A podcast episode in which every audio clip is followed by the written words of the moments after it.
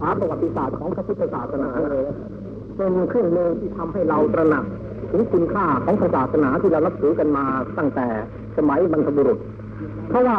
การศาสนิกชนในศาสนาใดก็ตาม หากไม่ทราบซึ้งในประวัติของศาสดาของศาสนาของตนนับถือก็ดี หรือไม่ทราบซึ้งเข้าใจถึงลักษณะการของประวัติศาสตร์แห่งศาสนาที่ตนนับถือก็ดี การที่เราจะ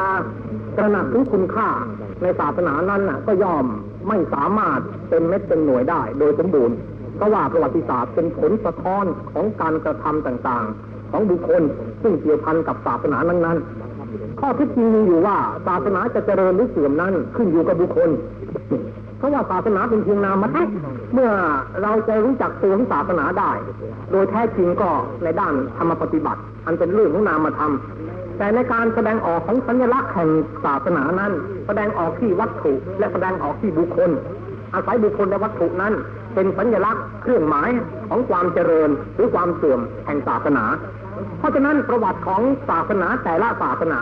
จึงมีความสำคัญเกี่ยวโยงกับความเจริญและความเสื่อมของศาสนานั้นๆ ทั้งในอดีต ปัจจุบันและอนาคต โดยเฉพาะอย่างยิ่งพุทธศาสนาของเราพูดได้เต็มปากว่ามีประวัติ ทางศาสนามาพิสดารยิ่งกว่าศาสนาใดๆในโลกเพราะเหตุที่ว่ายกศาสนาพราหมณ์เสียพุทธศาสนาก็เป็นศาสนาที่เก่าแก่ที่สุด ยิ่งกว่าศาสนาใหญ่ ๆในโลกทั่วไป เพราะฉะนั้นก่อนอื่นก็ผมก็อยากจะกราบเรียนมูลฐานทั่วๆไปของการศึกษาประวัติศาสตร์ศาสนาไว้เป็นขั้นต้นเสียก่อน คือต้องทำความเข้าใจเป็นขั้นแรกเสียก่อน ว่าทุกวันนี้น่ะ การศึกษาประวัติศาสตร์พุทธศาสนาของเราเนี่ย ได้ผลเป็นที่ประการใด ถ้าเราจะมองย้อนหลังไปในอดีต ถ้าหากว่าเราเป็นผู้ที่มีความรู้ทางประวัติของพุทธศาสนามาบ้างแล้วเห็นได้ว่าพุทธศาสนาไม่เพียงเพียงแต่เป็นศาสนาที่กำจายในภาคบุรพาทิศเท่านั้น ในอดีตเป็นศาสนาซึ่งได้แพร่หลายทั่วไปแม้ในยุโรป พุทธศาสนาก็ได้ประดิษฐานมาแล้ว เมื่อหลังพุทธปรินิพพานแล้วสามร้อยปีเศษ ฝรั่งชาติแรกที่นับถือพุทธศาสนา คือฝรั่งชาติกรีกชาติกรีกเป็นฝรั่งชาติแรกที่นับถือพุทธศาสนา เมื่อสมัยพระเจ้านิพพานแล้วสามร้อยปีเศษ ที่ว่าอย่างนี้น่ะ ก็เพราะว่ามีหลักฐานในทางศิลาจารึกและจดหมายเหตุ เพราะว่าอูแห่งอารยธรรมของโลก มีอยู่สามอู่ด้วยกัน อู่แรกคืออู่ที่เรียกกันว่าลุ่มแม่น้ำเมโสในลุ่มแม่น้ำยูเฟรติสกับไทกริสในดินแดนที่เรียกว่าเมโสโปตาเมีย ในเอเชียน้อยอู่หนึ่ง อีกอู่หนึ่งก็ลุ่มแม่น้ำคงคากับแม่น้ำสินธุในอินเดีย อู่หนึ่งอีกอู่หนึ่งก็ได้จากลุ่มแม่น้ำเหลืองกับแม่น้ำแยงซีเจียงในจีน อู่หนึ่งอู่แห่งอารยธรรมเก่าแก่ของโลกมีอยู่สามอู่เท่านั้น แต่ว่าอู่ที่ยังรักษาคันลองหรือส่วนสัตว์ แห่งอารยธรรมนั้นๆสืบเนื่องเป็นสันตติมาได้จวบจนกาลปัจจุบัน ก็เหลือเพียงสองอู่เท่านั้น คืออู่จีนกับอู่อินเดียอ่าส่วนอู่ทางลุ่มแม่น้ำยูเฟรติสกับไทกริสนั้น ได้แสดงออกในรูปของอารยธรรมของชาติ อัสซีเรียนเฟนิเชียน แล้วก็มาเป็นชาติอียิปต์บาบิโลนแล้วข้ามไปเป็นกรีกกับโรมัน นี่เป็นอู่อารยธรรมในภาคพื้นตะวันตก ทั้งสามอู่นั้น มีลีลาและลักษณะการทางความเจริญ ทั้งอารยธรรมและวัตถุธรรมผิดแปลกแตกต่างกันเรายกตัวอย่างเห็นง่ายๆก็คือว่าอู่อินเดีย อูอินเดียในสมัยนั้น อินเดียเป็นดินแดนทั้งนักปราชญ์คณาจารย์ใหญ่ ซึ่งเราเป็นเป็นที่ทราบกันดีอยู่แล้วว่าในขณะที่โลกส่วนอื่นยังมืดมนด้วยอวิชชายังมืดมนอยู่ด้วยความเป็นอนารยะ อย่างเช่นว่าพวกเยอรมันโบราณ ยังนุ่งหนังสัตว์ พวกอังกฤษในเกาะอังกฤษเองเป็นคนป่าคนดอยอยู่นั่น แต่ว่าชาวอินเดียในประเทศอินเดีย ได้บรรลุถึงอารยธรรมสูงสุดแล้ว ไม่ว่าในทางก่อสร้าง หรือในทางลัทธิปรัชญาแม้กระทั่งคำสั่งสอนในทางศาสนา ไม่มีชาติใดในโลกเลยที่จะผลิตผลทางปัญญาได้มากเท่าชนชาวอินเดีย ในสมัยเมื่อ 2,000 ปีเศษผิดผลออกมา อันนี้เรากล้ายืนยันได้ ว่าแม้แต่นักปราชญ์กรีกเองก็ยังยอมรับความคิดอ่านของนักปราชญ์อินเดีย ไปดัดแปลงเป็นปรัชญากรีกขึ้น หรือแม้กระทั่งนักปราชญ์จีนเองก็ได้รับอิทธิพลจากความคิดของนักปราชญ์อินเดียอย่างมหาศาลยกตัวอย่างเช่นพุทธศาสนานี่ก็พอจีนเป็นชาติที่มีอารยธรรมเก่าแก่มาตั้งห้าพันปี แล้วก็เป็นชาติที่มีความเยื่อหยิ่งทรนงภาคภูมิในมรดกทางวัฒนธรรมของตัวว่าตัวไม่ได้ไปลอกแบบลอกกากมาจากใครตัวก็มีนักปราชญ์ราชบัณฑิตเช่นคงจื้อเล่าจื้อมู่จื้อเป็นอันมาก แต่ทั้งๆที่จีนมีความทรนงอยู่อย่างนี้อะจีนก็ยังยอมสยบยอมแพ้ต่อบารมีของพระพุทธเจ้า คือยอมรับคำสั่งสอนของพุทธศาสนาเอาไว้ แล้วก็ยอมรับว่าคำสั่งสอนของพุทธศาสนาเนี่ยเหนือกว่าคำสอนของขงจื้อเหลาจื้อหรือนี่จื้ออันเป็นปรัชญาเมธีเรืองนามของจีนด้วยซ้ำไปอันนี้เป็นเหตุให้ก่อเกิดลัทธิมหายานในประเทศจีนและก็แพร่ไปในญี่ปุ่น เพราะอิทธิพลของพุทธศาสนาเข้าไปเพราะเหตุนั้น เมื่อเราดูความวัฒนาการของพุทธศาสนาในอดีต เราก็มีทั้งความตื่นตาตื่นใจ ในขณะเดียวกันเมื่อเทียบเทียงกับภาวะปัจจุบัน เราก็ได้รับแต่ความสังเวชประหลดใจ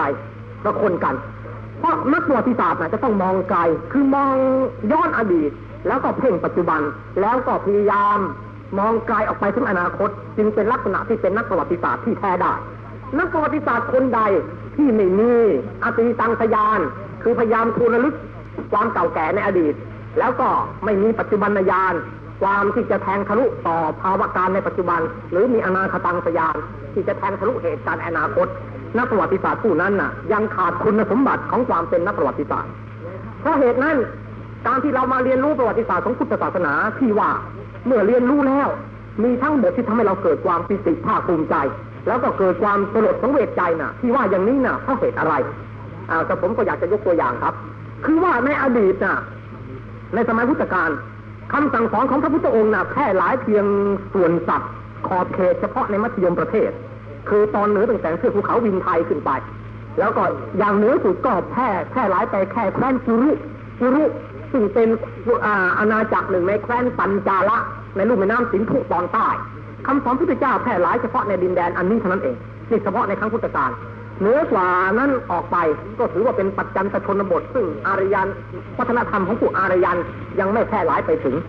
แต่พอนำมาในสมัยพระเจ้าอาโศกมหาราช พุทธศาสนาไม่ได้จำกัดขอบเขตอย่างสมัยพุทธกาลอีกแล้ว โดยอาศัยบรมเดชานุภาพของจักรพรรดิอินเดียองค์นี้ ประกอบกับทั้งการทำงานอย่างแข็งขันของพระเถระในครั้งนั้น อันมีพระโมคคัลลีบุตรติดประเถระเจ้าเป็นประธาน ได้จัดส่งคณะธรรมทูตออกไปถึงเก้าสาย ในการที่จะนำพระธรรมคำสั่งสอนของพระพุทธองค์ ไปประดิษฐานไว้ตามทีสานุทิศปรากฏว่าคณะธรรมทูตสายหนึ่งได้นำคำสอนของพระพุทธองค์ ไปประดิษฐานไว้ในประเทศกรีกชาวกรีกเวลานั้นมีความสัมพันธ์กับชาวอินเดียแล้วชาวอินเดียรู้จักพวกกรีกในคำว่า โยนกะ หรือยะวนะเช่นว่าอ่าอ่าพระนามของกษัตริย์กรีกหลายพระองค์ อันเป็น พวกแม่ทัพในกองของพระเจ้าอเล็กซานเดอร์มหาราชที่มาตีเอเชีย เมื่ออเล็กซานเดอร์กลับไป ก็แต่งตั้งแม่ทัพนายกองพวกขุนพลของพระองค์ให้เป็นพระราชาครอบครองดินแดนที่พระองค์ตีได้ มีอาณาจักรบากเตรีย ในรูปแม่น้ำอมูดาเรีย ในตุรกีสถาน แล้วก็อาณาจักรกาบูลในอัฟกานิสถาน แล้วก็ประเทศซีเรีย ปัจจุบันนี้รวมทั้งประเทศอียิปต์และมีเมืองอเล็กซานเดรียเป็นเมืองหลวงด้วย กษัตริย์เหล่านี้มีความสัมพันธ์กับราชวงศ์โมริยะ ที่ปกครองมคตอยู่ในเวลานั้น เช่นเริ่มตั้งแต่พระเจ้าจันทรคุปพระเจ้าจันทรคุปพระเจ้าพิมพุสาระ และพระเจ้าอาโศกทั้งสามพระองค์ ได้มีราชมัยตรีอันสนิทสนมกับบรรดากษัตริย์ฝรั่งทั้งหลายในดินแดนเอเชีย รวมทั้งกษัตริย์ฝรั่งแท้ๆในดินแดนยุโรปคือในประเทศกรีกเอง มีอาณาจักรมาซิโรเนียเป็นต้น เพราะฉะนั้นไม่ต้องสงสัยเลยว่า การถ่ายทอดความคิดความเห็นตลอดจนกระทั่งสายสัมพันธ์ในทางอารยธรรมวัฒนธรรม จะมีต่อกันระหว่างชนชาติโบราณทั้งสองชนชาตินี้ เพราะฉะนั้นมาในสมัยพระเจ้าอโศกมหาราช เมื่อพระองค์ได้เริ่มงานธรรมทูตอย่างแข็งขันจริงจัง คืองานธรรมทูตนั้นได้หยุดชะงักไปชั่วระยะประมาณร้อยปีเศษ หลังจากพุทธเจ้านิพพาน แล้วก็เริ่มมีการฟื้นฟูกันใหม่ด้วยการเล็งเห็นการไกลของพระโมคคัลลีบุตรติสเถระเจ้า พระโมคคัลลีบุตรติสเถระเจ้าน่ะ ท่านเป็นพระอรหันต์ที่มีอภิญญาแล้ว ท่านได้ใช้อนาคตังสยานเล็งการไกลเห็นว่า พุทธศาสนาจะไม่สามารถประดิษฐานมั่นคงในชมพูทวีปได้ เพราะอะไร เพราะว่าคนในชมพูทวีปน่ะ ที่จะเห็นคุณค่าของพุทธศาสนาน่ะ เป็นเพียงพวกชนชั้นปัญญาชนเท่านั้นเอง แต่พลเมืองส่วนใหญ่ไม่ใช่ปัญญาชน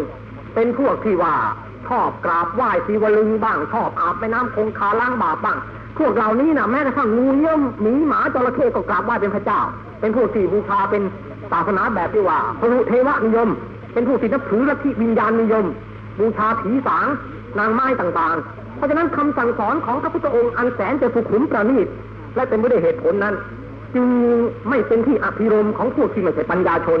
ปัญญาชนเท่านั้นที่จะตระหนักถึงคุณค่าของพระพุทธธรรมพระโมคคัลลีบุตรติสสะเล็งเห็นเช่นนี้แล้ว จึงไม่รอช้า ที่จะทูลถวายพระพรให้พระเจ้าอาโศกเร่งให้ความอุปถัมภ์ในการประดิษฐานพุทธศาสนาไว้ในทิสาลุทิศเพราะเกรงว่าวันหนึ่งเมื่อพุทธศาสนาอันตรธานไปจากอินเดียแล้ว ถ้าหากว่าพุทธศาสนายังอยู่ในต่างแดน ก็เท่ากับว่าประเทศดวงดวงนี้ยังไม่ดับ ยังมีเชื้อเหลือไว้ในประเทศต่างๆ แม้ประเทศเมืองแม่จะดับไป แต่ประเทศอื่นๆ ก็ยังเหลือเชื้อเอาไว้สืบสายเอาไว้ได้ ข้อนี้ก็เป็นข้อเท็จจริงของประวัติศาสตร์ เพราะเหตุการณ์นั้นต่อมาอีกพันปีให้หลัง พุทธศาสนาก็ถูกกวาดล้างไปจากอินเดียโดยสิ้นเชิงจริง ๆ แล้วก็เป็นการเคราะห์ดีที่ว่า พระเจ้าอาโศกได้ท่านได้ริเริ่มงานธรรมทูตเอาไว้ เพราะฉะนั้นเราจึงนับถือพุทธศาสนากันอยู่มิฉะนั้นแล้ว พุทธศาสนาก็จะเป็นเพียงแต่ปรัชญาสิ่งหนึ่งของชาวตะวันออก ไม่ใช่ศาสนา แล้วก็ไม่มีศาสนิกชน ไม่มีพุทธบริษัทใดๆในโลก อันนี้เราจะเห็นว่าการเล็งเห็นการกลของพระโมคคัลลีบุตรติสัตว์พระเจ้าองค์นี้น่ะ ได้ทำคุณประโยชน์เป็นบุญคุณต่อชาวพุทธอย่างมหาศาลเพียงไรพร้อมกับบรมเดชานุภาพของพระเจ้าอาโศกเนี่ย ได้ช่วยให้อายุของพุทธศาสนานี่ยั่งยืนสืบมาได้ตั้ง 2,500 ปีเศษ อันนี้ถ้าเราไม่รู้ข้อเท็จจริงในประวัติศาสตร์แล้ว เราก็ยังไม่ทราบว่าพุทธศาสนาเราเนี่ยได้รับอันตรายอย่างไรบ้าง และอันตรายที่จะมาทำร้ายต่อพุทธศาสนามีอะไรบ้าง พระเจ้าอโศกได้นำพุทธศาสนาไปประดิษฐานในประเทศอาเรเบีย ประเทศซีเรีย ประเทศอียิปต์เมืองอเล็กซานเดรีย แล้วข้ามไปมาซิโดเนียในประเทศกรีกปรากฏว่าพระอรหันต์ฝรั่งรูปแรก ชื่อว่าโยนตะธรรมรักษิตะโยนท่านธรรมรักษิตะเนี่ยเป็นฝรั่งชาวกรีกคนแรกที่ได้บรรลุเป็นพระอรหันต์ในสมัยพระเจ้าอโศกและท่านผู้นี้เมื่อเป็นพระอรหันต์แล้ว ก็ได้มารับอาสารับงานเผยแผ่พุทธศาสนา จากพระเจ้าอาโศกทำหน้าที่เป็นธรรมทูตนำพุทธศาสนาไปแพร่หลายในประเทศอินเดีย ไม่ได้กลับไปเมืองแม่ของท่าน กลับมาทำงานในในอินเดียพระอรหันต์องค์นี้อ่าปรากฏว่าอ่าอิทธิพลของพุทธศาสนาที่แพร่หลายประเทศกรีกนั้น แตกต่างไปกับลักษณะที่พุทธศาสนาแพร่หลายมาทางแถบเอเชียอาคเนย์อย่างยิ่ง คือแตกต่างกันอย่างไร ประเทศต่างๆ ในดินแดนเอเชียอาคเนย์นั้น ส่วนมากเป็นเมืองออกทางวัฒนธรรมของอินเดีย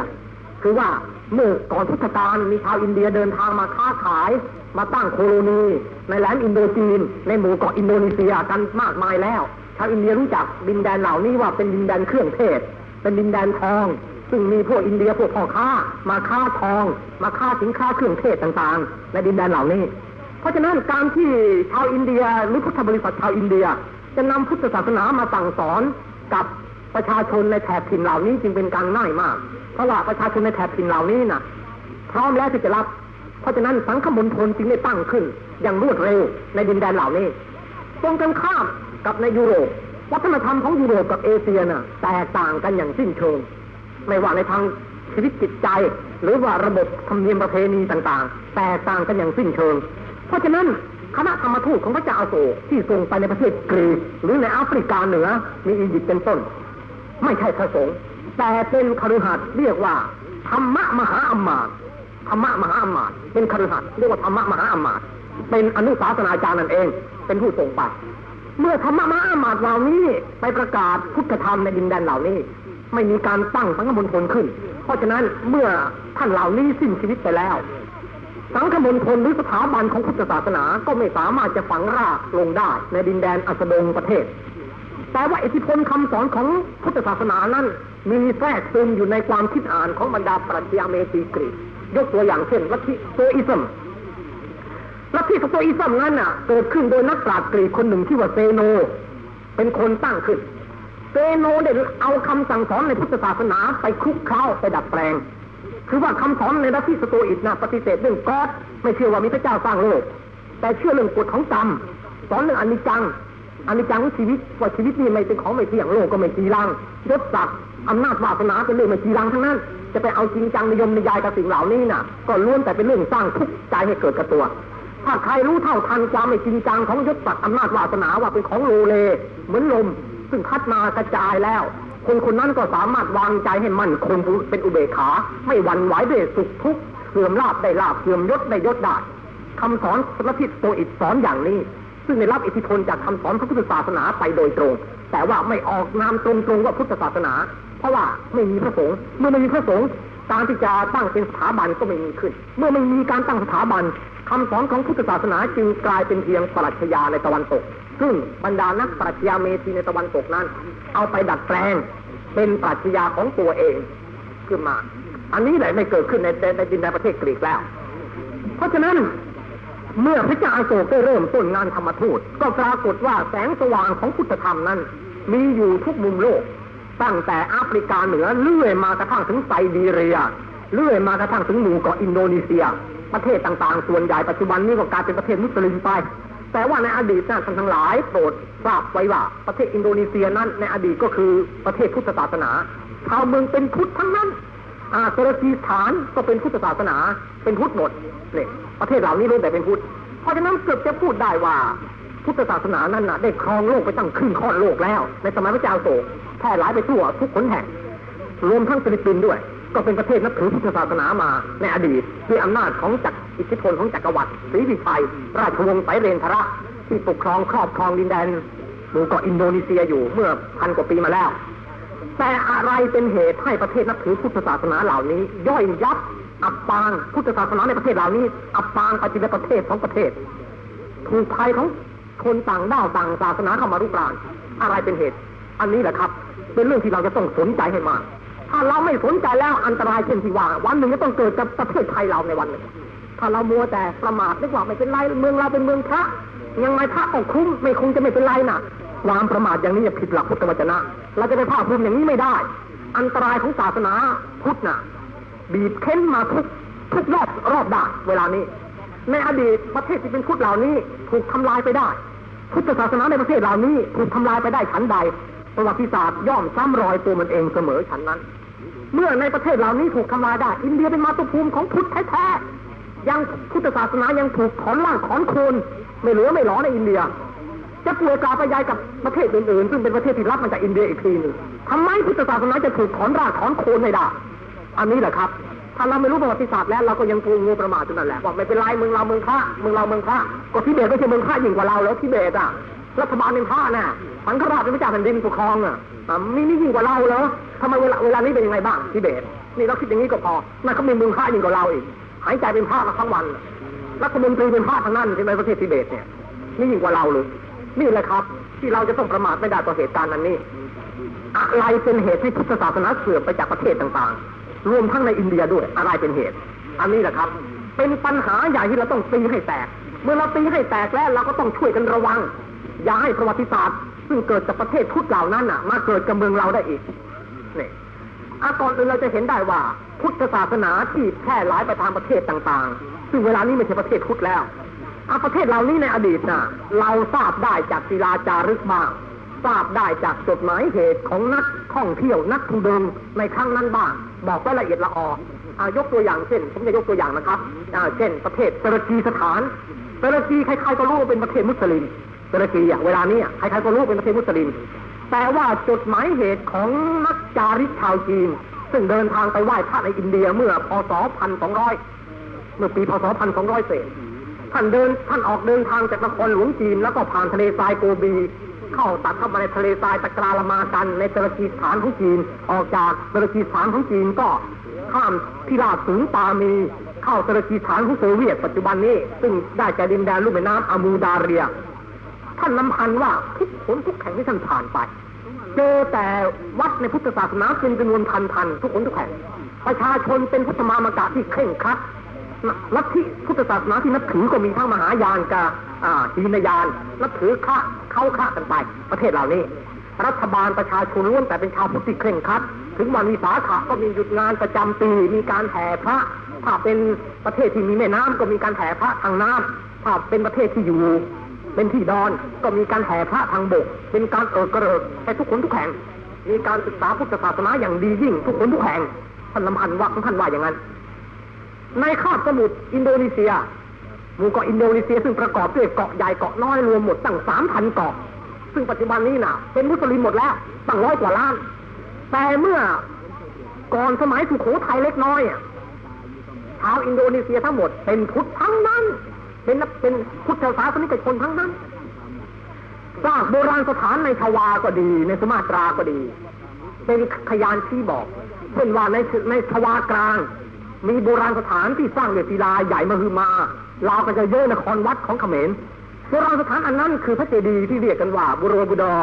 บุโรบุดอเป็นพระเจดีย์ใหญ่สร้างด้วยหินอ่อน แกะสลักขึ้นไปเป็นชั้นๆภาพที่สลักนั้นเป็นภาพพุทธประวัติ เป็นภาพหนึ่งชาดกเช่นเดียสันอนชาดก หรือชีวามูหตะโพธิสัตว์ชาดกสลักเอาไว้ แล้วก็เป็นพระเจดีย์มีพระพุทธรูปนอกจากนี้ก็มีพระเจดีย์ที่เรียกว่าเจดีย์กาลาสัน เจดีกาลาสัน แล้วก็เจดีประวนนี่เจดีจามนจันดิในสิเมืองสีหาตารีนี่ที่สุมาตราที่ปาเลมบัง ก็มีซากโบราณสถานในพุทธศาสนา แล้วก็ในเกาะเทเรเบส ก็มีโบราณสถานในพุทธศาสนา รวมทั้งพระพุทธปฏิมาศิลปะยุคอมราวดี ก็มีคนขุดพบในเกาะเซเลเบส ไกลที่สุดแม้ในหมู่เกาะมินดาเนาในหมู่เกาะฟิลิปปินส์เกาะมินดาเนาในหมู่เกาะฟิลิปปินส์เอง ก็มีผู้ค้นพบซากโบราณสถานของพุทธศาสนาอยู่ที่นั่น พร้อมกับศิลาจารึกเป็นภาษาสันสกฤตกล่าวถึงการเผยแผ่พุทธศาสนาของภิกษุชาวอินเดีย ในครั้งพันกว่าปีมาแล้ว อยู่ในหมู่เกาะมินดาเนาในประเทศฟิลิปปินส์วันนี้เป็นสักขีพยานว่าชาวอินโดนีเซียเมื่อก่อนสมัยสุโขทัยน่ะล้วนแต่เป็นพุทธศาสนิกชน แต่หลังจากนั้นเล็กน้อย ก็มีภัยมหึมาอันหนึ่งมากวาดล้างพุทธศาสนาให้ถอนรากถอนโคนหมดจากประเทศเหล่านี้ เป็นภัยที่มาอย่างพายุบุแคมอย่างที่ชาวพุทธตั้งตัวไม่ติดอะไรเป็นเหตุให้ชาวพุทธในประเทศเหล่านี้ทั้งทั้งที่นับถือพุทธศาสนาเป็นพันๆปีแล้วทิ้งพุทธศาสนาไปยอมเข้ารีดเป็นชาวศาสนาอื่น อะไรเป็นมูลเหตุครับ อันนี้เราขอตั้งต้นที่อินเดียก่อน เพราะอินเดียนี่เป็นแม่แบบในการทิ้งพุทธศาสนาเราต้องตั้งต้นที่อินเดียก่อน อ่า ไม่ต้องสงสัยเลยว่าการที่พระพุทธองค์ได้ประดิษฐานพุทธศาสนาขึ้นในอินเดียนั่นน่ะ เป็นชัยชนะอย่างใหญ่หลวงต่อพวกพราหมณ์ และพวกพราหมณ์บางส่วนไม่พอใจ เพราะว่าพระพุทธเจ้าท่านไม่ยอมรับฐานะของทเวศคำสอนในพุทธศาสนานะพวกพราหมณ์เรียกพุทธศาสนาว่าเป็นพวกอวัยดิกะอวัยดิกะ แปลว่าพวกไม่นับถือพระเวทผู้ไม่นับถือพระเวท ส่วนศาสนาที่เป็นเครือในศาสนาพราหมณ์เรียกว่าไวยทิกะไวยทิกะปรัชญาคือศาสนาที่นับถือพระเวทเป็นรากฐาน ศาสนาที่นับถือพระเวทเป็นรากฐานน่ะ แบ่งออกเป็นหกหกสาขาด้วยกัน เป็นลัทธิเรียกว่าลัทธิทั้งหกมีเวดานตะสังขยะนายายะ โยคะไวยเสสิกะ แล้วก็มีมารสาหกลัทธิด้วยกันหกลัทธินี้ล้วนรับรองฐานะของพระเวทถือว่าพระเวทน่ะ เป็นคำของพระพรหมเป็นสรุติฟังมาจากเทวดาผู้ฤาษีแต่เก่าก่อน ฟังรับช่วงมาจากพระพรหมมาฤาษีเหล่านี้ก็ฤาษีเจ็ดตนที่มีชื่อนั่นแหละ คือว่าฤาษียมะตักทีบ้างอังคีรสะบ้างกัสปะบ้างพระคุบ้างพารัตวาชะบ้างอืพวกนี้รับถ่ายทอดมาจากพระพรหมเป็นสรุติแต่พอมาในสมัยพุทธกาลได้มีขบวนการเกิดขึ้นใหม่ขบวนการหนึ่งเรียกว่าขบวนการสมณะแตกต่างกับพราหมณ์เพราะฉะนั้นคำว่าสมณะพราหมณ์สมณะพราหมณ์น่ะ เป็นการชี้ขาดที่เห็นว่า ขบวนการนักบวชของขบวนการนี้น่ะ แตกต่างกันอย่างเด็ดขาด มีคำพังเพยว่า สมณะกับพรามณ์น่ะ เปรียบเหมือนงูเห่ากับพังพร เข้ากันไม่ได้หรอกสมณะกับพรามณ์น่ะเหมือนงูเห่ากับพังพร คือพราหมน่ะพยายามที่จะสอนลัทธิศาสนาที่จะคุ้มกันอภิสิทธิ์ในวันหน้าของตัวถือว่าวันหน้าของตัวเป็นยอดสูงสุดวันหน้าอื่นๆน่ะล้วนแต่ต้องเชื่อฟังวันหน้าของตัว แต่พวกสมณะน่ะไม่ยอมรับ อภิสิทธิ์ของพราหมณ์พราหมณ์จะว่าไงก็ว่าไป แต่พวกสมณะไม่ยอมรับ พวกสมณะพวกนี้แหละเป็นนักคิดอิสระ ที่เยาะสลัดออกจากแอกของพระเวทอิทธิพลของพระเวทพยายามออกมาค้นหาความจริงในทางปรัชญาคบหาความจริงในปัญหาของชีวิตต่างๆ แล้วเมื่อพบความจริงเข้าก็ มาสั่งสอนเป็นรูปของศาสนาบ้าง รูปของปรัชญาบ้าง มีพวกปริพาชกบ้าง พวกนิครนบ้าง พวกอาชีวกะบ้าง รวมทั้งพุทธศาสนาคือภิกษุ นักบวชในพุทธศาสนาที่เรียกว่าภิกษุของเรา ก็รวมอยู่ในพวกสมณะนี้ อาชีวกนิครนปริพาชกภิกษุสี่พวกนี้สงเคราะห์อยู่ในพวกสมณะแตกต่างกับพราหมณ์เด็ดขาดเขาไม่ไม่ไม่รวมสังฆกรรมกับพราหมณ์พวกนี้ไม่รวมสังฆกรรมกับพราหมณ์เพราะฉะนั้นเมื่อพระพุทธองค์ปฏิเสธฐานะพระเวทคือไม่ยอมรับอิทธิพลของพระเวทพวกพราหมณ์จึงเรียกพระเจ้าว่าสมณะโคตโม เรียกถ้าหากว่าชาวพุทธเรียกศาสดาของเราแล้ว เราจะไม่เรียกพระองค์ว่าสมณะโคตโมชาวพุทธคนไหนเรียกพระองค์ว่าสมณะโคตโม แปลว่าผู้นั้น ไม่นับถือพระพุทธเจ้าไปตีเสมอพระองค์แล้ว เราเรียกพระองค์ในคำว่าพักวาพักวาพระผู้มีพระภาคเรียกเรียกสรรพนามพระองค์พักวาทั้งนั้น หรือมหามุนีมหามุนีเรียกมหามุนีพระมุนีผู้ใหญ่ เป็นสรรพนามเรียกพระพุทธเจ้านะแต่พวกพราหมณ์ที่ไม่ได้ไม่ได้นับถือพุทธนะเรียกว่าสมณะโคตโมพระสมณะโคดม เรียกอย่างนี้ เพราะว่าอ่าพุทธศาสนาเนี่ยอยู่ในพวกสมณะ คราวนี้เมื่อ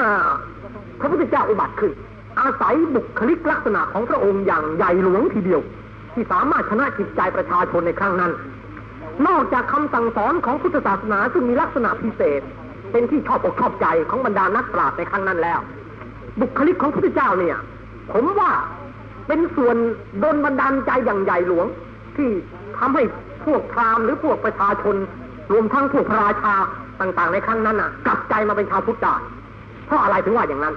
เพราะว่าธรรมดาคนเราน่ะ เราเอากันง่ายๆนะครับ ไม่ต้องไป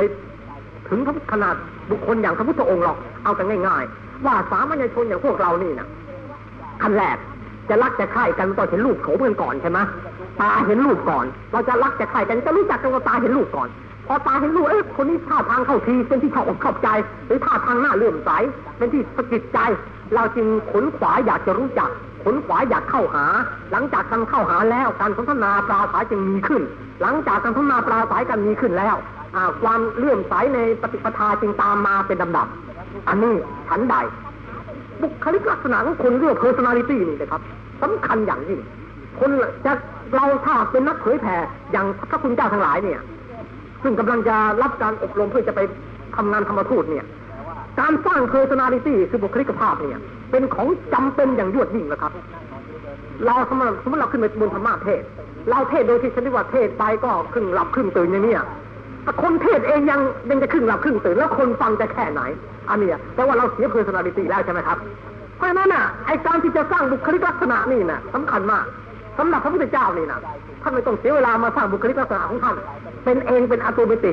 คือเป็นด้วยอำนาจพุทธบารมีที่พระองค์มันเพ็ญมา ตั้งเสียสงขายแสนมหากรัปมันเพ็ญเพียรมาเรื่อยทีเดียวอำนาจบารมีเหล่านี้น่ะ เป็นสั่งสมอยู่ในขันธสันดานของพระองค์พอเกิดมาในชาติสุดท้าย เป็นอัตโนมัติในตัวเสร็จไม่ต้องไปแฝงไปดัดที่เรียกกันว่าดัดจริตไม่ต้อง เป็นจริตเป็นปกติวิสัยของตัวเอง ออกมาเองนะผมจะยกตัวอย่างขั้นแรกคือว่าเรื่องพระรูปโฉมพระรูปโฉมนี่สำคัญมากนะ พระรูปโฉมถ้าเอาไปรูปชั่วตัวดำหรือมีอะไรวิกลวิการอวัยวะผิดแปลกแตกต่างไปไม่ครบอาการขั้นที่สองแล้ว เอ มาเจอศาสดาที่อาการไม่เคยครบแล้วก็ เราจะรู้สึกยังไงปมด้อยเกิดใช่ไหมอะผู้ที่เป็นศาสดาเองก็มีปมด้อยใช่ไหมคนลูกศิษย์จะมาฟังคำฟังเทศเองก็ชักจะเป็นยังไงอยู่ อาจจะวิจารอะไรก็ดีหมดเลยบุคคลนิดเดียวตาเขไปบ้างหรือว่าฟันขยเยินบ้างเอออาปากที่ไรฟันขยเยินมันนอกปากทุกที ไม่ได้ อย่างนี้ไม่ได้ ข้อนี้พุทธเจ้าไม่มีศาสดาในครั้งพุทธกาลน่ะมี บางคนน่ะ ลูกศิษย์ไปฟังมีอาชีวกอยู่คนหนึ่งปฏิปทาแกดีดีแต่แกบุกห้องอย่างเดียวบุคลิกแกเสียอย่างเดียวบุบุคลิกแกคือฟันขยเยินออกมานอกปากเพราะฉะนั้นน่ะใครไปหาแกก็ไปตำหนิแกเรื่องฟันขยเยินเนี่ยเพราะว่าอาจารย์ครับเวลาอาจารย์จะพูดน่ะพยายามใช้นิ้วปากขมุนไม่ให้มันหนักๆหน่อยได้ไหมพวกผมฟังเห็นฟันอาจารย์แล้ว จิตใจมันยังไงไม่สบายมันจะกระจี้ใจ มันขยเยินออกมามากเหลือเกินผิดปกติชนว่างั้นนี่เป็นข้อเสียละข้อหนึ่งเนี่ยเจ้าแรกเรื่องรูปโฉมนี่สำคัญมาก คนเราจะรักจะจะเกลียดจะชอบจะชังขั้นแรกมันต้องเห็นรูปกันก่อนใช่ไหมล่ะรูปสมบัติแรกมันก็เป็นเครื่องเสน่ห์เป็นเครื่องจูงใจอ่าเป็นเป็นเป็นเรื่องเดียวว่ามีเรื่องเล่าใจจูงใจคนให้มาติดให้มาให้มาให้มาชอบเพราะคนส่วนหนึ่งน่ะบุคคลเราน่ะ เป็นพวกรูปมาริกาก็มี คือพวกติดในรูปก็มี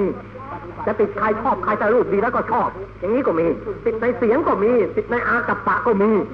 พระรูปโฉมพุทธเจ้านั้นเกิดมางดงาม พระพุทธเจ้าท่านเป็นชายงามพูดง่ายๆท่านเป็นชายงามความเป็นชายงามพระองค์มีขนาดไหน เราดูกันง่ายๆก็แล้วกัน ว่าแม้แต่เมื่อปรุงพระเกศาแล้ว คือเมื่อเสด็จออก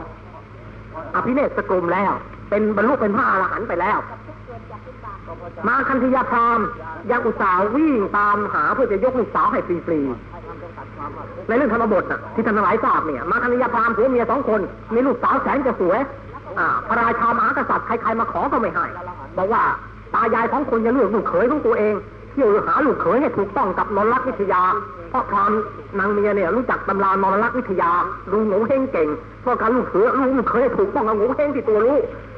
เลือกไปเลือกมาวันหนึ่งมาเจอพระพุทธเจ้าเข้ากลางทางดีอกใจตะปัวเจอก่อนตาลีตะเหลือบอกให้ยับยั้งไว้ก่อนรีบไปบอกนางมีให้มาหาว่าจะยกลูกสาวให้ฟรีนี่ลายหนึ่งพระวักกะลิเป็นผู้ชายแท้ๆแต่ออกบวชเพราะหลงพระโฉมพุทธเจ้าวักกะลินะวักกะลิพรามผู้ชายแท้ๆแต่ว่ายังหลงไหลในพระรูปโฉมพระพุทธเจ้าเลย ออกบวชเพราะเหตุนี้แหละ พอบวชแล้วไม่เป็นอันบำเพ็ญสมณธรรมนั่งชมพระโฉมทั้งเช้าทั้งเย็นทั้งค่ำชมอยู่นั่นแหละ ไม่ไปอันเรียนธรรมวินัยหรอก กระทั่งพระพุทธเจ้าต้องใช้อุบายขับไล่ แล้วภายหลังได้บรรลุอรหันต์ขึ้นมา นี่ยกตัวอย่างเรื่องพระรูปโฉมข้อหนึ่ง นอกจากพระรูปโฉมดีแล้ว วงสกุล วงสกุลนี่สำคัญ เมื่อในในอินเดียในครั้งกันนั้นน่ะ เป็นประเทศเป็นสังคมที่มีการถือชั้นวรรณะ โดยพวกพราหมณ์สร้างระบบวรรณะขึ้นมา ให้ประชาชนนังเกียจเดียดฉันในวรรณะต่างๆ กันเองขึ้นมาถ้าพระพุทธเจ้าพระเอิญไปเกิดในสกุลต่ำไม่ใช่สกุลกษัตริย์มหาศาลแล้ว ผลจะเกิดขึ้นอย่างไร ผลจะเกิดขึ้นคือว่าพวกพราหมณ์เจ้ายศทั้งหลาย จะไม่ยอมเข้าหาพระองค์เด็ดขาด แม้แต่เพียงเข้าใกล้ก็บอกสนิทจังไรแล้วอย่าว่าแต่เข้าหาเลย พวกจันทานพวกสูตรเดินเข้าไปในเมืองต้องตีข้องร้องเปล่าบอกว่าฉันมาแล้วเจ้าข้าจันทานมาแล้วเจ้าข้าให้ให้พวกพราหมณ์หลีกทางให้พวกสูตรพวกจันทานเองก็ยอมรับความต่ำต้อยของตัวนะจะไปไหนมาไหนต้องตีข้องร้องเปล่าเข้าไปในเมือง ถ้าไม่ตีข้องร้องเปล่าถูกพวกพราหมณ์ไปสวนทางเข้า หรือพวกพราหมณ์ไม่รู้ไปถูกเนื้อต้องตัวเข้า หรือเงาไปทับถูกเงาของพราหมณ์เข้า ถูกกจันทานต้องถูกประชาทันตาย นี่นี่วันหน้าสังคมในครั้งนั้นอินเดียมีรุนแรงขนาดนี้ พวกพราหมณ์สร้างขึ้นศาสนาพราหมณ์สร้างวันหน้าเหล่านี้ขึ้น รุนแรงอย่างนี้ถ้าพระพุทธเจ้าของเราไปเกิดในวันหน้าต่ำเหล่านี้พุทธศาสนาตั้งไม่สำเร็จเด็ดขาดเพราะพวกพราหมณ์จะต้องไม่ยอมเข้าใกล้ไม่ยอมฟังไม่ยอมรับรู้ทั้งหมด แต่นี่ก็เป็นโชคดีที่พระองค์ได้อุบัติในสกุลกษัตริย์มหาศาล ขัตติยะมหาศาล และก็เป็นสกุลซึ่งพวพรามก็ยอมก้มหัวให้ว่าบริสุทธิ์เจ็ดชั่วโคตรทั้งฝ่ายพระบิดาทั้งฝ่ายพระมารดา ไม่มีด้วงแมงเลยปัจจยวงศ์นี่ไม่มีด้วงแมงเลย บริสุทธิ์เจ็ดชั่วโคตรสืบมาจากสุริยวงศ์อาทิตยโคตรอาทิตยโคตรนี่ก็คือสุริยวงศ์วงกษัตริย์ในอินเดียโบราณมีสองวงใหญ่คือซึ่งถือกันว่าเป็นวงอ่าบริสุทธิ์ทั้งฝ่ายบิดามารดา คือสุริยวงศ์กับจันทรวงศ์วีระบุรุษ อินเดียโบราณน่ะ เช่นว่า พระราม พระรามเป็นกษัตริย์ในจันทรวงศ์ปรากฏว่ากษัตริย์ของอโยธยา เป็นกษัตริย์ในจันทรวงศ์อ่าท้าวพระตะหรือท้าวพระรถเป็นกษัตริย์ในสุริยวงศ์นี่พระพุทธเจ้าเกิดในสุริยวงศ์โคตมะโคตคือสุริยวงศ์โคตมะนี่แปลว่าพระอาทิตย์ก็ได้โคตมะโคตนี่หมายถึงพระอาทิตย์ก็ได้ไม่ใช่ไปไม่ใช่ไปว่าวงงูวงงัวนะไม่ใช่นะแปลว่าวงวงวงควายนะผิดทีเดียวนะโคตมะโคตในที่นี้ต้องแปลว่าวงพระอาทิตย์ โคตรพระอาทิตย์ไม่ไม่ไม่ใช่ไม่ใช่ว่าเจอโคตมะจะแปลว่างัวอย่างเดียวไม่ใช่พระอาทิตย์ครับแปลว่าพระอาทิตย์โคตมะโคตเนี่ยอ่าแล้วนอกจากเป็นโคตมะโคตแล้วยังเป็นสักยะสกุลสักยะสกุลเนี่ยเป็นสกุลซึ่งพราหมณ์ยอมยกให้แล้ว เพราะฉะนั้นโหนทันทพราหมณ์โหนทันทะเนี่ยอายุตั้งร้อยกว่าร้อยกว่าปี อ่า พอรู้ข่าวพระพุทธเจ้า เสด็จมาประทับที่วัดใกล้ๆเมืองโหนทันทะกลายเป็นมหาพราหมณ์ผู้ใหญ่กินเมืองอยู่เมืองหนึ่ง บรรดาประชาชนก็พากันไปฟังธรรมกันมาก ทั้งเช้าทั้งเย็นเห็นถือดอกไม้ถูกเทียนบ่ายหน้าประชิดที่พุทธเจ้าประทับสุนทันทะแย่หน้าต่างดูเอ๊ะพวกเขาไปไหนกันนะเนี่ยถาลูกน้องลูกน้องก็บอกโอ้พระสมณะโคดมมาอยู่เวลานี้กำลังกลับใจชาวบ้านเป็นการใหญ่ทิ้งศาสนาพาเป็นทุกข์เป็นการใหญ่แล้วเวลาเนี่ยสุนทันทะบอกเออถ้าอย่างนั้นเราก็จะต้องไปฟังไปหาโอกาสสนทนากับพระสมณะโคดมบ้างเถอะพวกลูกน้องบอกอย่าไปอย่าไปท่านสุนทันทะท่านน่ะเป็นพรามผู้ใหญ่ล่วงจามผ่านไว้ตั้งร้อยกว่าแล้ว มหาพรามผู้ใหญ่ในคมทวีปมีจังกีพรามปกรสาตีพรามอาชานุโสนีพรามโตเทยพรามเขายังยกย่องท่านว่าท่านสุนทันทะเนี่ยเป็นบรมครู เป็นอาจารย์ เป็นปาจาริยะอ่าท่านสุนทันทะมีรูปงามมีเสียงเหมือนเสียงพรมเหมือนเสียงนกกระเวกมีดวงตางามมีวันณะผุดทองแม่แต่ตั้งร้อยกว่าก็ดูประหนึ่ง คนอายุเพียงสี่ห้าสิบเท่านั้นเองว่าอย่างนั้น ความรู้ของนทนทันถูกทนทันท่านน่ะ เรียนจบไตรเพศพร้อมทั้งอันคันทุอิติหาสะแตกฉานหมด เพราะฉะนั้นไม่ควรจะไปสมนานากับสมณะโคดมซึ่งเด็กกว่าเยาว์วัยกว่าเออไม่ควรเลยควรที่ท่านสมณะพระสมณะโคดมจะต้องเป็นฝ่ายมหาท่านสุนทรทันทะถึงจะถูกสิว่าอย่างนั้นรู้ไหมว่าท่านสุนทรทันทะตอบตอบว่าไง บอกว่าท่านทั้งหลายเอาละถูกต้องที่ท่านทั้งหลายชมเชยข้าพเจ้า ว่าข้าพเจ้าดีอย่างน้นดีอย่างนี้ มีคุณสมบัติสูงอย่างน้นสูงอย่างนี้ข้าพเจ้าก็ยอมรับ แต่ยังก่อน ขอฟังคำของของข้าพเจ้าบ้างเพราะสมณะโคดมน่ะท่านทั้งหลายรู้ไหมว่าวงสกุลของสมณะโคดมน่ะ บริสุทธิ์แค่ไหน เป็นสักยะวงเป็นโคตมะโคดบริสุทธิ์ทั้งเจ็ดชั่วโคตรทั้งฝ่ายบิดาฝ่ายมารดา ไม่มีอะไรร่วงแมงเสียหายเลยมีน้ำซ้ำพระสมณะโคดมยังเป็นที่เคารพเป็นที่นับถือของพระมหาราชหลายองค์ ยกตัวอย่างเช่นพระเจ้าพิมพิสาร พระเจ้าประเสนที่โกศลพระเจ้าอุเทนล้วนแต่ทำสามีกิกรรมอัญชลียกรรม เวลาที่พระสมณะโคดมมาพบอ่า นอกจากนี้พระสมณะโคดมยังเป็นที่พึ่งของบรรดาเทพยดา และมนุษย์จำนวนอีกมากหลาย มีพระรูปงามมีเสียงไพเราะพรรณนาพุทธคุณเป็นข้อข้อข้อข้อให้ฟังพวกพรามฟังแล้วเออถ้าพระสมณะโคดมดีอย่างท่านอาจารย์ว่าจริงก็ควรอยู่หรอกอย่าว่าแต่ว่าท่านมาประทับอยู่ที่นอกเมืองชานเมืองของเราแค่นี้เลย ถึงพระองค์จะประทับไกลแสนไกลแม้จะต้องเตรียมเสบียงกลางไปหาเราก็ควรเตรียมกันเพื่อจะเดินทางไปหาพระสมณะโคดมนี่ลูกเรื่อมาอย่างนี้ เพราะฉะนั้นเมื่อพวกพรามพวกนี้เข้าเข้าพระพุทธเจ้าแล้วพระเจ้าได้แสดงธรรมจบแล้วสุนทรทะเลื่อมใสเต็มที่ในใจเป็นพุทธเต็มที่แล้วเวลานี้แต่ว่าทิฏฐิมานะมีเพราะแกเป็นอาจารย์ผู้ใหญ่ ลูกศิษย์ลูกหาเยอะทั่วอินเดีย ธรรมดาเขาว่าทิฏฐิมานะของอาจารย์น่ะย่อมรุนแรงยิ่งกว่าคนธรรมดา คนที่มีลาภสักการะมีลูกศิษย์ลูกหาบริษัทบริวารมากปุ๊บปับจะให้เปลี่ยนฐานะ กลับมาเป็นลูกศิษย์เลยนะนอกจากคนคนนั้น เป็นกัลยาณบุตรชนอย่างสูง หรือเป็นผู้ที่รักเหตุผลอย่างสูง หรือเป็นพระอริยะเจ้าแล้ว วิสัยบุตรชนที่หนาในกิเลสยากที่จะลดทิฏฐิมานะของตัวได้คุณท่านท่าก็เหมือนกัน ในใจรู้ร้อยเปอร์เซ็นต์ในพุทธศาสนานี่ดี ตัวเองก็พร้อมจะเป็นพุทธร้อยเปอร์เซ็นต์อยู่แล้ว แต่จะห่วงอะไรล่ะ ห่วงยศห่วงลาภสการะว่าเออเราทุกวันนี้ก็มีความมั่งมีสีสุขไปไหนคนกราบคนไหว้ตลอดไปหมด ก็เพราะว่า ปรากฏชื่อเสียงว่าเป็นอาจารย์ผู้ใหญ่ เป็นที่สาปาโมกผู้ใหญ่ ถ้าเขารู้ว่าเรามาเป็นลูกศิษย์พระสมณะโคดมแล้วลาบไปจะหายไปเขาก็ไม่ให้ลาบเราสิเขาก็เอาลาบไปให้พระสมณะโคดมมาสิอย่าเลยจำเป็นอยู่ก็บอกพระพุทธเจ้าบอกว่าพระเจ้าข่าข้าพระองค์นั่นเริ่มสายแล้วที่พระองค์แสดงมาเนี่ยบริสุทธิ์ทั้งอัฏฐะบริสุทธิ์ทั้งพยัญชนะ มีเหตุผลบริบูรณ์แล้วพระเจ้าค่ะ แต่ว่าข้าพระองค์น่ะเป็นที่ปรากฏกิตยศกระชอนไปทั่วชมพูทวีปแล้วว่าเป็นอาจารย์ผู้ใหญ่ เพราะฉะนั้นน่ะ ข้าพระองค์ยากที่จะทำอัญชริยกรรมสามีกิกรรมในพระองค์ได้ แต่เอาเถอะถ้าพระองค์พบข้าพระองค์ในเวลาที่ข้าพระองค์นั่งรถสวนทางน่ะข้าพระองค์จะหุบล่มเสียอาการหุบล่มให้พระองค์หมายว่าเท่ากับกราบพระบาทพระองค์ว่าอย่างนี้ให้เป็นเลสให้พระพุทธเจ้ารู้ว่าเป็นเลสว่าถ้าเจอคนนั้นทันท่าถือร่มอยู่สวนทางกับพระพุทธเจ้าแล้วสุนทรสุนทรพระพรามสุดล่มให้พระพุทธเจ้ารู้ในพระไตรว่าสุนทรสุนทรพระพรามน่ะถวายบังคมด้วยพระบาทด้วยเสียงกล่าวแล้ว ว่างี้ให้รู้อย่างนี้พระเจ้าก็ไม่ว่าอะไรพระองค์ก็ไม่ว่า ไม่ไม่จำเป็นในอื่นจะมาอามิสบูชากันแบบนี้หรอกไม่จำเป็นหรอกไม่ว่าอะไร นี่เป็นตัวอย่างข้อหนึ่งที่ผมชักให้ดูว่าเรื่องบุคลิกนะมีความจำเป็นแค่ไหน บุคลิกในการเป็นนักเผยแผ่ตามปรับลักษณะแห่งบุคลิกภาพเนี่ยเป็นของจำเป็นแค่ไหนพระพุทธเจ้าท่านแข็งแรงมากพูดไม่เหนื่อยรูปเลยรูปรูปท่านดีเสียงท่านเพราะบงสกุลท่านสูง แล้วยังมีหนำซ้ำ ศาสนาปรัชญาต่างๆ ในครั้งนั้น ท่านเรียนจบหมด อันนี้สำคัญมากใครจะมาข่มท่านเชิญความรู้ข่มท่านไม่ลง เอาแง่ไหนพระองค์รับในทุกแง่เลย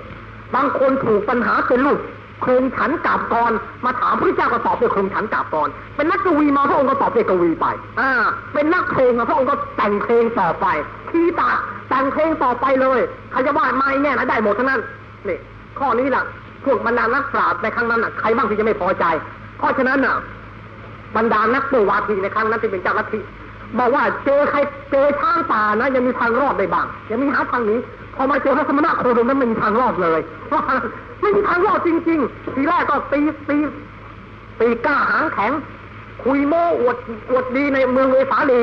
ปฏิกาศอีกคนเป็นตัวอย่างบอกว่าโป้กระทั่งเสาเสาก็หวั่นไหวอย่าว่าโป้กับมนุษย์ที่มีชีวิตจิตใจตัวเองจะเป็นโป้วาทีกับเสาเสายังหวั่นไหวเลยนะ เออปฏิกาศอีกคนว่าอย่างนั้นน่ะบอกว่าแหมแน่ใจบอกเมื่อไหร่จะเจอพระสมณะโคดมสักทีนะถ้าเจอวันไหนเป็นได้ว่ากันเห็นเห็นเห็นดำเห็นแดงกันเถอะมีคนหนึ่งละอีกคนหนึ่งชื่อชื่อว่า อ่าภาษาที่กบุตรอีตาภาษาที่กบุตรเนี่ยคุยโง่ในเมืองเวสาลีแบบนี้บอกว่าอยากเหลือเกินเนี่ยให้พระสมณะโคดมมาครึ่งทาง แล้วตัวขึ้นเองจะไปครึ่งทางต่างคนต่างมาครึ่งทางแล้วมาจ้าเอ๋มาตัววาทีกัน ต่อหน้าท้าว่ากำนันให้ประชาชนเห็น ให้ประชาชนเป็นผู้ตัดสินว่า ใครแน่จริง เวลานั้นมีเจ้าลิขวีคนหนึ่งที่ทุมมุขะฟังแล้วเกิดความหมั่นไส้ขึ้นมาบอกว่าแหมหมั่นไส้จริงนะคุยคุยคุยอวดอวดเบ่งอย่างนี้เอาละดีละบอกเอาเถอะไม่ต้องคุยละอาจารย์ วันไหนถ้าพระพุทธเจ้าเสด็จมาที่เมืองเวสาลีแล้ว ผมจะมาบอกบอกถึงเขาอาจารย์เองแน่นะบางคนมันมักพบถึงทางให้แน่นะโอ้ เรื่องเล็กเรื่องแค่นี้ข้าพเจ้าจะแสดงวาทะด้วยวาทะปราพระสมณะโคดมเหมือนเด็กๆจับปูในสระแล้วก็ออกมาลากเล่นอย่างนั้นอะว่างั้นคุยโม่งนี่หรือเหมือนหนึ่งช้างสารเข้าไปนอนอยู่ในสระโบครณีแล้วเอางวงจับก้านบัวฟาดฉะนั้นว่างั้นเพราะฉะนั้นเอาเถอะให้ถึงวันเวลาก่อนเถอะแล้วแล้วจะได้เห็นดำเห็นแดงกัน วันหนึ่งพระพุทธเจ้าพร้อมกับพระสาวกทั้งหลายก็เสด็จมาเมืองเวสาลี มาประทับอยู่ที่สวน ทีวกรรมวันอ๋อขอโทษไม่ใช่ทีวกรรมวันครับอัมพอัมปาลีวัน มาประทับที่อัมปาลีวัน ข่าวก็กระจายไปทั่ว มาแล้วตอนนี้ได้ได้เวลาได้เวลาแล้วอาจารย์จังกุมมุขค่ะได้เวลาแล้วเชิญเชิญเชิญไปตัววัดสีได้แล้วอีตาทีเปลือยคนนี้ก็บอกมามาเราจะไปต้นจอมแตะลงมาที่เดิมอีกลุกลุกไปขึ้นแล้วเมื่ออ่อนที่นอนหมดบอกมามาเราจะไปก็จอมนั่นแหละตั้งเจ็ดครั้งน่ะ เจ้าลิชวีเห็นข่าวก็ เอ๊ะอาจารย์เป็นอะไรไปล่ะทำไมถึงว่ามามาเราจะไปแล้วไอ้ต้นเนี่ยลุกขึ้นไม่ขึ้นจากที่นั่งเลยสักที อย่างนี้ต้องฉุดฆ่ากันไปนี่นะ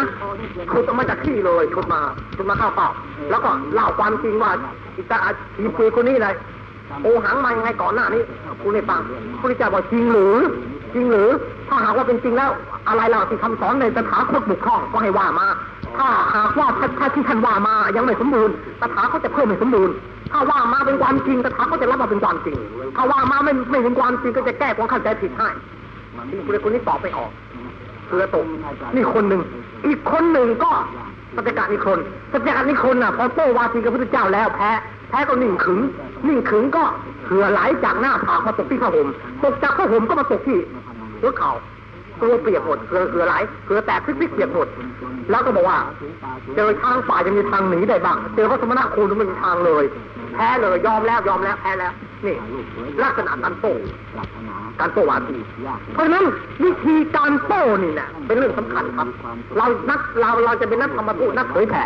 ต้องวางหลักการโต้มีอยู่ในหลักพุทธศาสนาอย่างนี้ ข้อที่หนึ่งที่พระเจ้าทรงใช้นะข้อที่หนึ่งวิพัฒชาพยากรณ์วิธีการโต้วาทีอะหนึ่งวิพัฒชาพยากรณ์การตอบปัญหาด้วยวิธีจำแนกประเด็นของปัญหาเรียกว่าวิพัฒชาพยากรณ์ข้อหนึ่ง หนึ่งวิพัฒชาพยากรณ์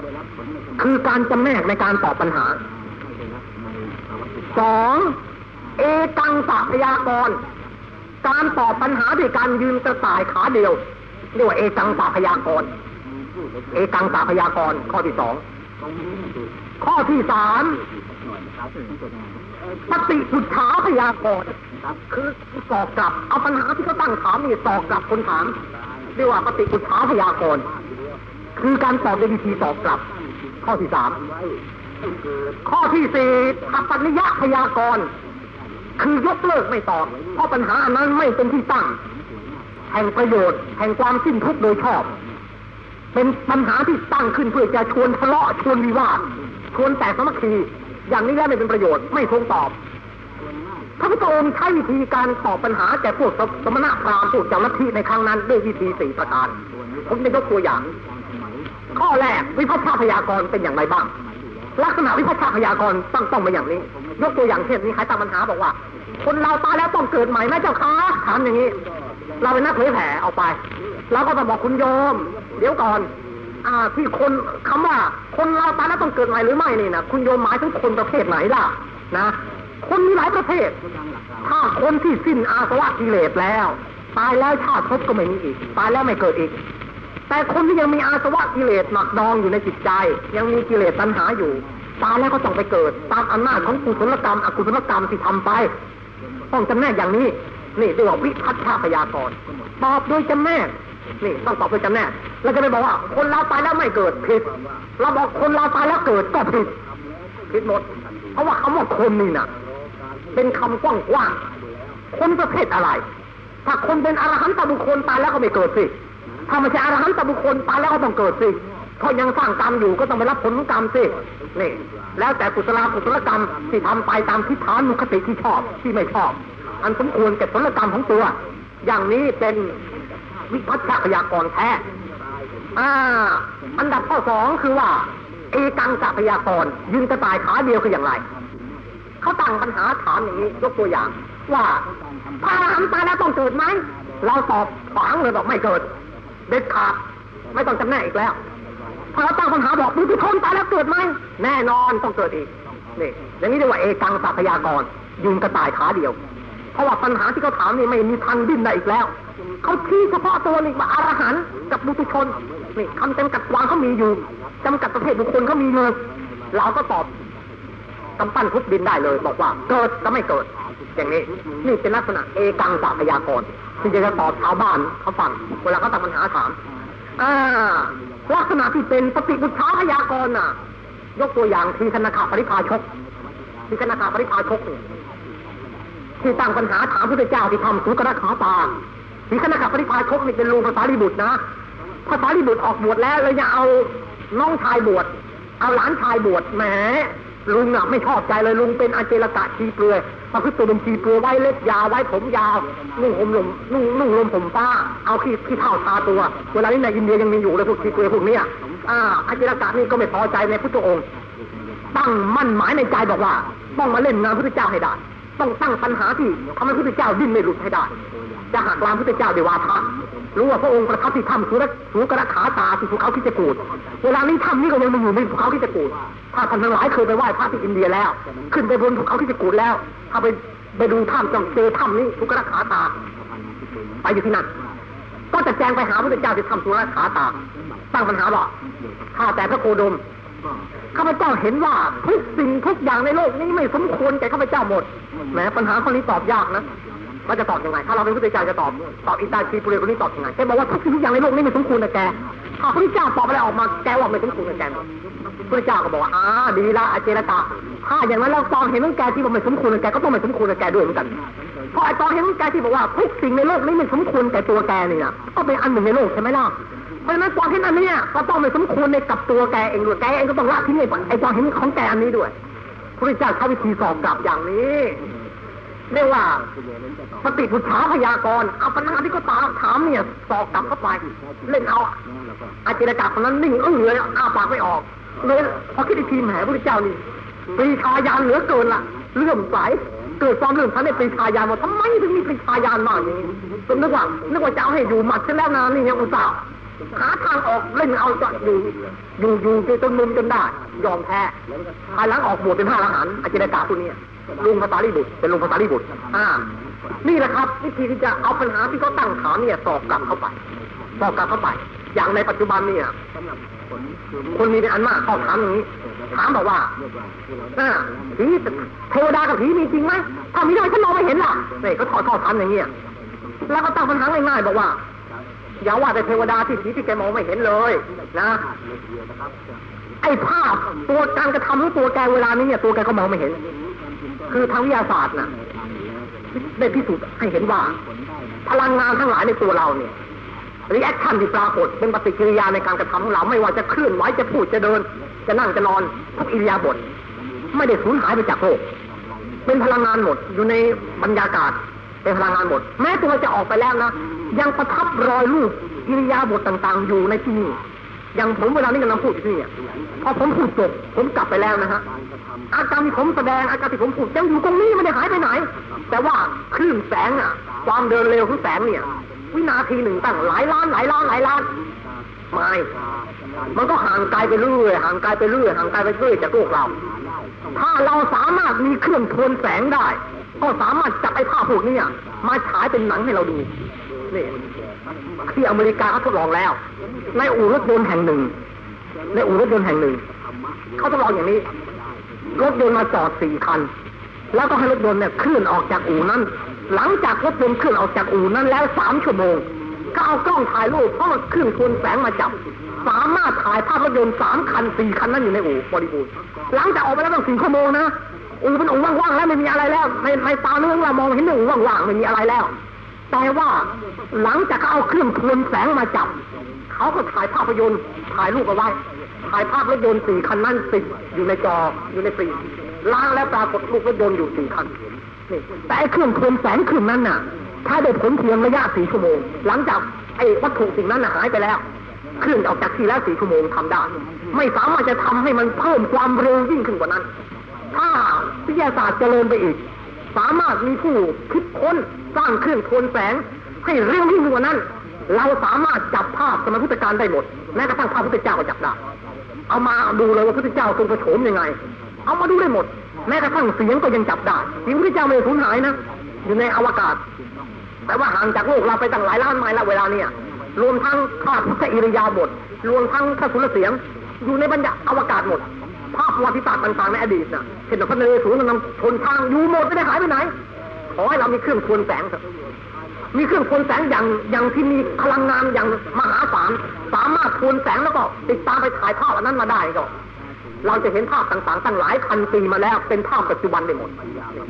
อันนี้แหละ เพราะฉะนั้นอย่าป่วยการเลยจะไปพูดถึงเรื่องผีสังเทวดาอะทำไมฉันมองไม่เห็นเลยอะไอ้ภาพที่เรามี reaction เวลาเนี่ยเรายังมองไม่เห็นเลยเราออกไปนี่เรามองย้อนดูมีหรือเปล่าไม่มีมีแต่ห้องว่างๆไม่มีมีอะไรแต่ความจริงมันมีไม่ใช่มันไม่มี เพราะว่าเราขาดเครื่องมือเราถึงจะไม่สามารถเห็นภาพเหล่านั้น ถ้าเรามีเครื่องมือเราก็เห็นเหมือนกัน ถ้าเราสร้างทิพยจักษุขึ้นแล้วเราก็เห็นเทวดาผีสางเป็นธรรมดา อันนี้เราก็เป็นลักษณะเรียกว่าสติปัญญาพยากรณ์ เอาปัญหาที่เขาตั้งถามเนี่ยตอบกลับเข้าไปตอบตอบกลับเข้าไป อันที่สี่ปปัญญาพยากรณ์คือการยกเลิกไม่ตอบ การยกเลิกไม่ตอบเนี่ย ก็คือว่า ปัญหาที่ผู้ถามตั้งประเด็นเป็นแบบชวนทะเลาะวิวาทไม่ใช่ไม่ใช่เป็นปัญหาของบัณฑิต ไม่ใช่ตั้งเพื่อจะต้องการแสวงหาความรู้จริงๆ อย่างกับพระนาคเกษมกับพญามิลินเห็นไหมก่อนจะเกิดการโต้วาเทกันขึ้น พระนาคเกษมต้องให้พญามิลินน่ะทำสัญญาก่อนว่ามหาราช เราจะสนทนากันอย่างราชวาทะหรือบัณฑิตวาทะ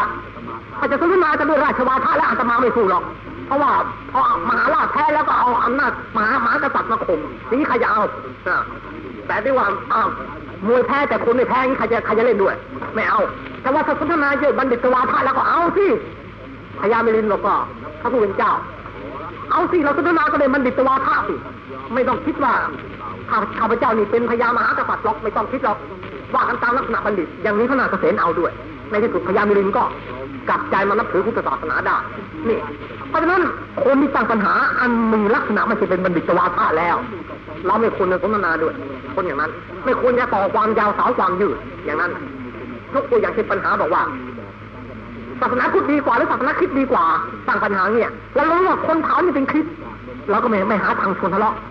หาทางชวนทะเลาะเพราะว่าคืนคืนว่าใครดีกว่ามาเข้าประเดี๋ยวกิเลสก็จะมาโทสะก็จะมาเราเราก็ไปพูดคราวนี้ถ้าหาว่าเขาตั้งปัญหาในรูปนี้ล่ะเพราะว่าศาสนาในโลกนี้ศาสนาไหนจะดีกว่ากันดีกว่ากันเราจะตอบเขายังไงข้อนี้นะพระอานนท์เถระเจ้าตอบมาแล้ว เราเรียนแบบพระอานนท์ เป็นเป็นถูกต้องที่สุดพวกพราหมณ์ไปถามพระอานนท์บอกว่าข้าแต่ท่านอานนท์สมณพราหมณ์ในชมพูทวีปนี้มีมากเหลือเกินข้าพเจ้าอยากรู้ว่าลัทธิไหนดีที่สุดลัทธิไหนดีพระอานนท์ตอบยังไงพระอานนท์หนอพราหมณ์ศาสนาใดก็ตามลัทธิใดก็ตาม ที่สอนธรรมะเป็นเหตุให้คนบรรเทาโลภะโทสะโมหะได้เป็นไปเพื่อการไม่เบียดเบียนตนเองไม่เบียดเบียนผู้อื่น ศาสนานั้นลัทธินั้นก็เป็นศาสนาที่ดี บอกบอกกลางๆอย่างนี้ไม่ได้บอกว่าพุทธศาสนาดีที่สุด แล้วก็ไม่บอกว่าศาสนาไหนไม่ดีบอกเป็นกลางๆให้ตัดสิน แล้วพรามก็ท่านพรามคนนี้ก็รู้ไปเอง รู้เองว่าศาสนาไหนบ้าง ที่สอนให้ละโลภะโทสะโมหะศาสนานั่นก็คือศาสนาพุทธโดยเราไม่ต้องไปบอกว่า เอาคำว่าพุทธพุทธะออกมาพระอนนท์ท่านตอบอย่างบัวไม่ช้ำน้ำไม่ขุ่นตอบตามหลักของเหตุผล ไม่ยกตนข่มท่านลักษณะเราก็เรียนแบบ พระอานนท์มาตอบได้วิธีนี้ แต่เราก็ต้องระวังว่าคนตั้งปัญหาเนี่ยเป็นคนที่มาชวนทะเลาะหรือเปล่าเป็นคนมีเบื้องหลังที่ต้องการจะมาอักขานหรือเปล่าถ้าต้องการมาแสวงหาความรู้จริง ๆ แล้ว เราก็ไม่แคร์ตอบตามเนื้อผ้ามาเปรียบเอาศาสนามาเปรียบเทียบก็ได้ยินดีเสมอ มาเปรียบเทียบกัน เราเราเราตอบตามเนื้อผ้าอ่ายกตัวอย่างที่ว่าจะว่ากันตามเนื้อผ้าเนี่ยชีวประวัติ ของพระพุทธเจ้าเนี่ยเราไม่มีตนด้อย เรามีศาสนาที่เราไม่ไม่มีตนด้อย เราภูมิใจ แต่ว่าชีวประวัติของพระเยซูเนี่ย มีตนด้อยเหลือเกิน ที่แม้แต่ศาสนิกชนในศาสนานั้นเองอะก็อดที่จะต้องหาทางปิดบัง เพื่อครูบาอาจารย์ของตัว ไม่ให้มัวหมองไม่ได้ คือต้นได้ตั้งแต่เรื่องชาติที่กำเนิดแล้วครับ ตั้งแต่เรื่องมาบิดาบังเกิดเกล้ามารดาบังเกิดเกล้าแล้ว ว่านางมาเรียที่ให้กำเนิดเยซูเนี่ยเมื่อไม่ได้อยู่กินกับโยเซฟซึ่งเป็นพ่อพระเยซูว่าทำไมถึงตั้งครรภ์ขึ้น อันนี้แหละครับ เป็นปมจุดด่างในชีวิตชาติกำเนิดของเยซูอย่างมหาศาลแล้วก็ที่ตั้งคันขึ้นก็อ้างว่า เป็นพ่อพระเจ้าถ้าอย่างนั้นพระเจ้าก็มาเป็นชู้กับนางมนุษย์สิอ้าวแล้วกัน มันมนุษย์เนี่ยพระเจ้าสร้างตามศาสนาคริสต์ใช่ไหมแล้วอยู่ๆพระเจ้ามาเป็นผัวนางมาเรียพระเจ้ามาเป็นชู้นางมนุษย์ มาเป็นชู้ชู้มนุษย์ที่พระองค์สร้างขึ้นก็โทษมันเรื่องอะไรกันแล้วถึงมาเป็นชู้กับนางมนุษย์เนี่ยเรื่องอะไร นี่นะครับเป็นเรื่องที่ว่า เกิดมีปมด้อยมีจุดด่างในเรื่องชาติกำเนิดเราแค่แค่นี้ก็พออย่าไปเปรียบเทียบคำสอนในคำสอนเลย เปรียบเทียบกันแค่ชาติกำเนิดก็พอแล้ว ก็แย่แล้วนี่โดนแบบนี้ก็แย่แล้วเนี่ยเป็นเรื่องที่ต้องปิดบังช่วยกันปิดบังไอ้ปมด้อยอันนี้แล้ว แต่สำหรับพุทธประวัติแล้ว เราไม่มีอะไรปมไม่ต้องมาปิดบัง ประวัติของศาสดาเราเปิดเผยทั้งที่แจ้งที่รับไม่มีใครจะมาช่วยปิดบังไม่มีสมัยพุทธกาลมีมีมีปริพาชกอยู่คนหนึ่งอาจารย์ส่งมาเป็นแนวห้าสายลับ คอยมาตรวจสอบ ติดตามพระพุทธเจ้าที่เจ็ดปีนะ จะมาจับผิดพระพุทธเจ้านะ อาจารย์ส่งมาส่งมาอะไรเทวดาและมนุษย์ทั้งหลาย อันนี้นะมีข่าวมาตั้งปัญหาบอกว่าข้าแต่พระโคดม ใครเล่าที่เป็นผู้ที่ประเสริฐที่สุดในโลกถามพระพุทธเจ้าอย่างนี้พระเจ้าก็ตอบตอบอย่างนี้ว่าวิชาจรณะสัมปันโนโสเสโถเทวมานุเส ผู้ที่ถึงพร้อมด้วยความรู้และความประพฤติผู้นั้นแลเป็นผู้ที่ประเสริฐที่สุดในหมู่เทวดาและมนุษย์ทั้งหลาย วิชา คือวิชาสามจรณะในที่นี้คือจรณะสิบห้าท่านแก่นะว่าอย่างนั้นพูดง่ายๆว่า มีความรู้อยู่อย่างไร สามารถปฏิบัติไปตามความรู้ของตัวได้ ไม่ใช่เป็นแบบที่ว่า ดูดู as I say not as I do คือว่าอาทำตามอย่างที่ฉันพูด แต่อย่าทำตามอย่างที่ฉันทำแบบนี้ใช้ไม่ได้พระพุทธเจ้านะท่านใช้หลักตัดสินคนในวิธีนี้ว่าแกพูดแต่แล้วแกทำได้จริงอย่างพูดไหม ถ้าพูดได้สอนเขาได้ และตัวเองทำได้ตามอย่างพูดผู้นั้นประเสริฐที่สุดยิ่งกว่าเทวดาและมนุษย์อีกไม่ใช่ประเสริฐเพราะวงศกุล ไม่ใช่ประเสริฐเพราะความรู้อย่างเดียว ต้องความประพฤติด้วยนี่พระเจ้าตัดสินคนในวิธีนี้นี่เพราะเหตุนั้นเพราะเหตุนั้น เมื่อมีคนตั้งปัญหาอย่างนี้ กับพระพุทธพระพุทธองค์ในเรื่องอย่างนี้แล้ว ก็ทรงใช้วิธีการอย่างนี้น่ะ แบบนี้น่ะตัดสิน โดยที่ว่าไม่ใช่ตัดสินคนด้วย คุณสมบัติอย่างอื่น แต่ด้วยคุณสมบัติในวิชาจรณะสัมปันโนนี้กิตติคุณข้อนี้แหละครับ เป็นเหตุให้พวกปริพาชกพวกราม คณะหนึ่ง ไม่แน่ใจ ว่าเอ คนเราเนี่ยบางครั้งอาจจะแสดงเข่งคัดต่อหน้าประชาชนนะ แต่พอรับหลังเป็นตัวของตัวเองอาจจะเป็นคนละแบบก็ได้นะ คนเราเนี่ย อยากอยากกันนั้นเลยจำเราจะต้องส่งแนวห้าคอยไปติดตามความประพฤติของพระสมณะโคดมดูสิ ว่าทั้งในที่แจ้งทั้งในที่รับน่ะ จะเป็นอันเดียวกันหรือเปล่าส่งแนวห้ามาคนหนึ่งแนวห้าคนนี้ก็มามาแจ้งทำไมว่าเรื่องสายพุทธศาสนาแล้วก็มาบวชเป็นพิสุมาเป็นอุปถาพุทธเจ้าใกล้ชิดติดตามพระศาสดาอยู่ถึงเจ็ดปีเจ็ดเดือนเจ็ดวัน ติดตามทั้งในที่แจ้งที่รับ เวลากลางคืนตรงพระบรรทมและในคันธกุดีอีตาแนวห้าคนนี้ปีหน้าต่างดูปีหน้าต่างดูว่า เมื่อหลับแล้วจะมีอาการกิริยาอิริยาบถอย่างไร จะนอนหลับอย่างคนมีราคะหรือไม่มีราคะ นอนหลับอย่างคนมีโทสะหรือคนไม่มีโทสะนอนหลับอย่างคนมีโมหะหรือไม่มีโมหะ เพราะคนเราน่ะ ถ้าคนราคะจริต ลักษณะการนอนอย่างหนึ่ง ถ้าคนโมหะจริต ลักษณะการนอนอย่างหนึ่ง คนโทสะจริต ลักษณะการนอนน่ะอย่างหนึ่ง ไม่เหมือนกัน แต่สำหรับการนอนของพระพุทธเจ้านั้นเนี่ยเป็นสีหสายญาติอย่างแบบท่านนอนที่เราเห็น แต่ว่าไม่ใช่ท่านขาท่านข้อสอนอย่างนี้นะอย่างนี้นอนไม่สบายเลยนอนแบบนี้เปล่าไม่จำเป็นว่าปาพุทธสายญาติ จะต้องชูครับข้อสอขึ้นมาแล้วก็เอาพระหัตถ์หนุนเสียมาอย่างนี้มันจำเป็นนอนแบนหลับๆก็ได้ แต่เพราะว่านอนในอิริยาบถไหนก็อยู่ในอิริยาบถนั้นตลอดคืนอย่างนี้กระทั่งตื่นบรรทม ไม่มีการพลิกซ้ายพลิกขวาไม่มีไม่มีการนอนกว่ำนอนหงายพลิกซ้ายหรือว่าแกว่งขายกเท้าไม่มีหรือเคี้ยวปากจับจับเคี้ยวฟันจับจบน้ำลายไหลยืดไม่มีไม่มีเลยอย่างนี้เป็นคนนอนได้ประมาทไม่มีสติเป็นคนนอนได้ตัณหากิเลสถึงนอนอย่างคนเราบุตุชนนอนแบบนี้ไม่ไม่ว่าใครทั้งนั้นแหละแต่บุตุชนก็นอนในแบบนี้ทั้งนั้นแหละนะอ่าแต่ว่าต้อง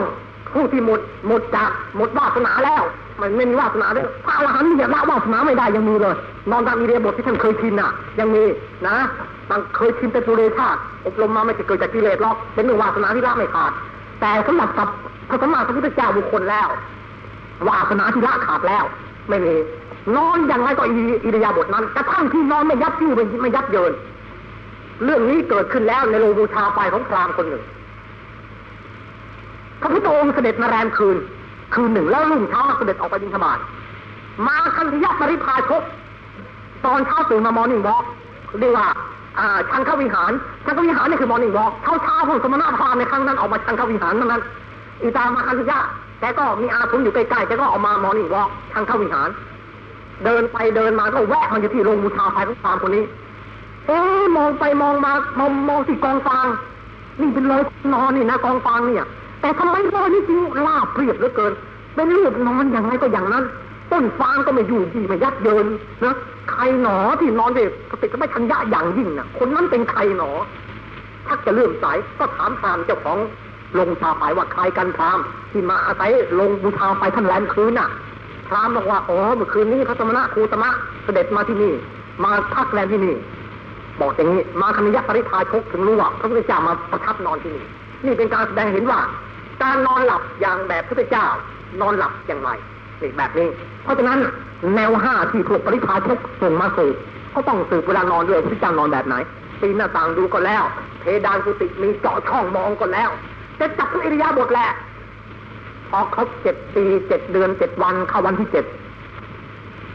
ออกมาสารภาพกับพระพุทธเจ้าบอกพระเจ้าค่ะ เป็นบาปของข้าพระองค์อย่างยิ่งทีเดียวข้าพระองค์บวชด้วยความไม่บริสุทธิ์ใจ ที่บวชมานี้ก็บวชเพื่อต้องการจับผิดพระองค์ ว่า